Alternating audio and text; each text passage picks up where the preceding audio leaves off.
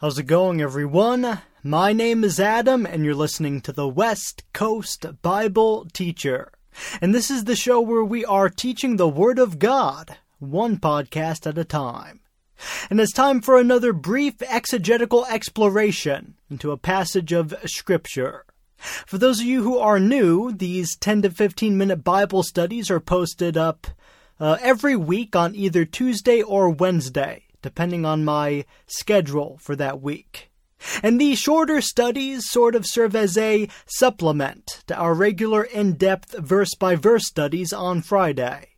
So, as always, I want to encourage people who are listening to subscribe to this podcast if you haven't already. And I want to also encourage my regular listeners to please share this podcast with someone who you believe will be blessed by it. But today, I want to draw our attention to the subject of spiritual warfare. Our subject passage today is Ephesians 6, verses 10 through 13. And this study is actually going to be divided into uh, two parts. The second portion of this study will be saved for our 10 minute Bible study next week. But within this passage, the Apostle Paul writes, Finally, be strong in the Lord and in his mighty power. Put on the full armor of God, so that you can take your stand against the devil's schemes. For our struggle is not against flesh and blood, but against the rulers, against the authorities, against the powers of this dark world, and against the spiritual forces of evil in the heavenly realms. Therefore, put on the full armor of God, so that when the day of evil comes, you may be able to stand your ground, and after you have done everything, to stand. We'll first look at the first verse within this passage, which is verse 10. Paul encourages us to be strong in the Lord. Our God is the source of our strength in this life. Many scriptures affirm this. The Psalms tell us that God is our refuge and strength. In Isaiah 41:10, we see that God wishes to strengthen and uphold his children. And in the book of Exodus, after the Israelites had been delivered from the hand of the Egyptians at the Red Sea, Moses sang his song of praise, and within it he proclaimed, The Lord is my strength and my defense. He has become my salvation. So the scriptures no doubt affirm that God is the source of our strength.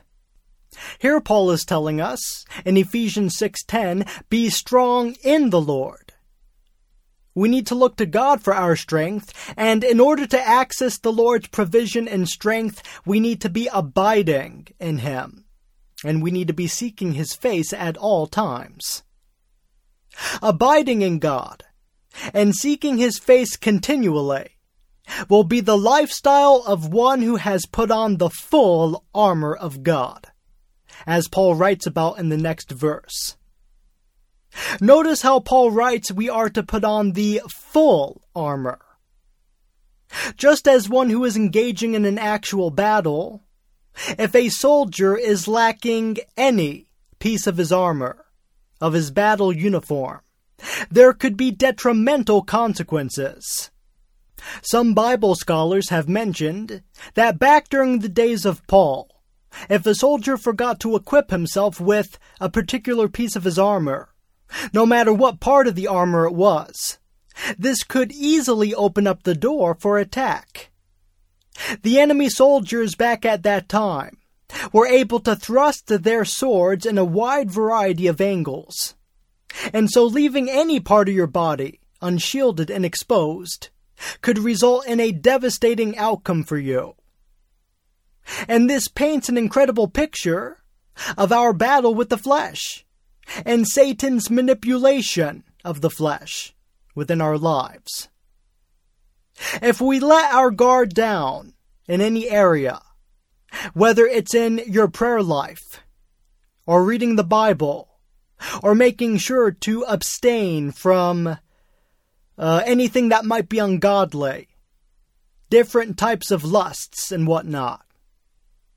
If we let our guard down in any of these areas, then Satan and his demons very easily can come in and can get a foothold within our Christian walk. And once the enemy has gotten a foothold within your Christian walk, then he more than likely will try to get that foothold to spread to other areas, to where he has eventually destroyed your Christian walk. Jerome wrote of this in his commentary of Ephesians 6, stating, Just as wise leaders of armies are accustomed to assault especially those places of a city which are least protected, so that when they have broken in through those places, the protected areas may be easily captured, so also the devil seeks to break in and reach the very citadel of our heart and soul through those places which he sees lying open, or perhaps not shut firmly. You see, the thief comes to steal, kill, and destroy. Such are the tactics and schemes of Satan. That's why in verse 11, Paul says we are to put on the full armor in order to take our stand against the devil's schemes. Now, Paul will proceed to list out the entire armor of God in the succeeding verses, and we'll actually get into that uh, next week in our study. And in order for us Christians to be protected from opening ourselves up to an attack from the enemy, it is essential that we are equipped at all times with each piece of our armor, for we can never leave any piece behind. Now, in the next verse, Paul elaborates on the sources of these attacks that we deal with from time to time as Christians. He says, For our struggle is not against flesh and blood. Interesting how he doesn't say, Our struggle is sometimes not against flesh and blood. Or most of the time, you know, our struggle isn't against flesh and blood. No. Paul firmly and clearly states our struggle is not against flesh and blood. This has been upon my heart, and I really want to stress this point. If you're going through a trial, and you're dealing with tension at work between your coworkers, you know, and, and someone doesn't like you, your supervisor at work doesn't like you, or someone at your church is spreading rumors about you. Or whatever trial or burden or difficulty that you're dealing with right now, yes, the people who are attacking you and who are hurting you are aware of what they're doing, and they are responsible for their actions. However, we must never forget that the people who are hurting us are simply puppets pawns that are being pulled on strings by the spiritual entities in the spiritual realm who are at war with us. Paul says that the real struggle is against the rulers, against the authorities, against the powers of this dark world, and against the spiritual forces of evil in the heavenly realms.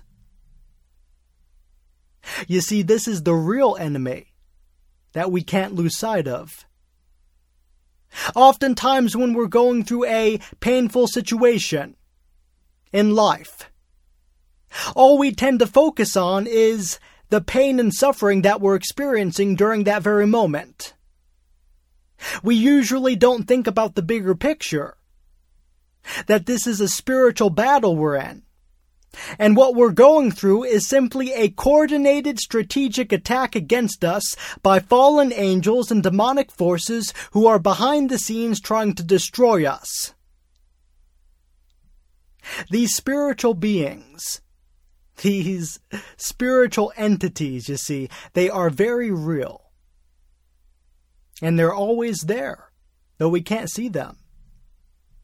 Therefore, Paul admonishes us to put on the full armor of God, so that when the day of evil comes, we're able to stand our ground. Now, commentators are split as to what exactly Paul means when he mentions the day of evil. There are a number of different views, In fact, Grant Osborne does a great job of giving a brief overview of these various interpretations within his exposition. As the late New Testament scholar writes, the day of evil has been variously understood as a general reference to the difficulties we experience in the present age, specific periods of serious persecution and trials, or the troubles of the last days centering on the man of lawlessness or the Antichrist. So we see here that there are different views as to what the day of evil actually is, which uh, Paul writes about here. But the fascinating thing here is that no matter what opinion we might take concerning how we should interpret the day of evil, our response to the day of evil remains the same. We are to take up the full armor of God as Paul reiterates in verse 13. So if you interpret the day of evil as being simply the age that we're living in, well, how do you get through the day and age that we're living in? You know, these difficult times. By keeping on the full armor of God. Now, if you interpret the day of evil as being the extreme phases of difficulty that we go through in life, you know, the heavy trials that we experience occasionally, that all of us occasionally have to go through. How do you get through the more extreme trials of life? By taking up the full armor of God. And then if you interpret the day of evil as being that time at the end of the age, which the Bible speaks about, where the Antichrist will be ruling and reigning and persecuting the saints, how will we get through that time as Christians if we're still here at that time? By putting on the full armor of God. You see, no matter how you interpret Paul's writing here, the evil day, our response to the evil day always remains the same. By putting on the full armor of God. Perhaps right now, you're going through what you would consider to be an evil day within your life. The way I see it, I've been through many evil days within this life. I've been through trials where I felt as if I wouldn't be able to make it through. And I've actually talked about these things a little bit within our verse by verse study. But one thing I know for sure is that God did allow me to experience these various trials in my life for the purpose of teaching me the importance and necessity of upholding and utilizing my spiritual armor. And perhaps the Lord wants you, the listener, to view the trial that you're facing right now as a learning experience for you to finally understand and grasp the importance of upholding and utilizing your spiritual armor. And so, with that in mind, in next week's 10 to 15 minute Bible study, we will continue this exploration within Ephesians 6. And we'll look at each piece of the spiritual armor mentioned by Paul, and the practical ways in which we can put on and maintain this spiritual armor within our everyday Christian walk.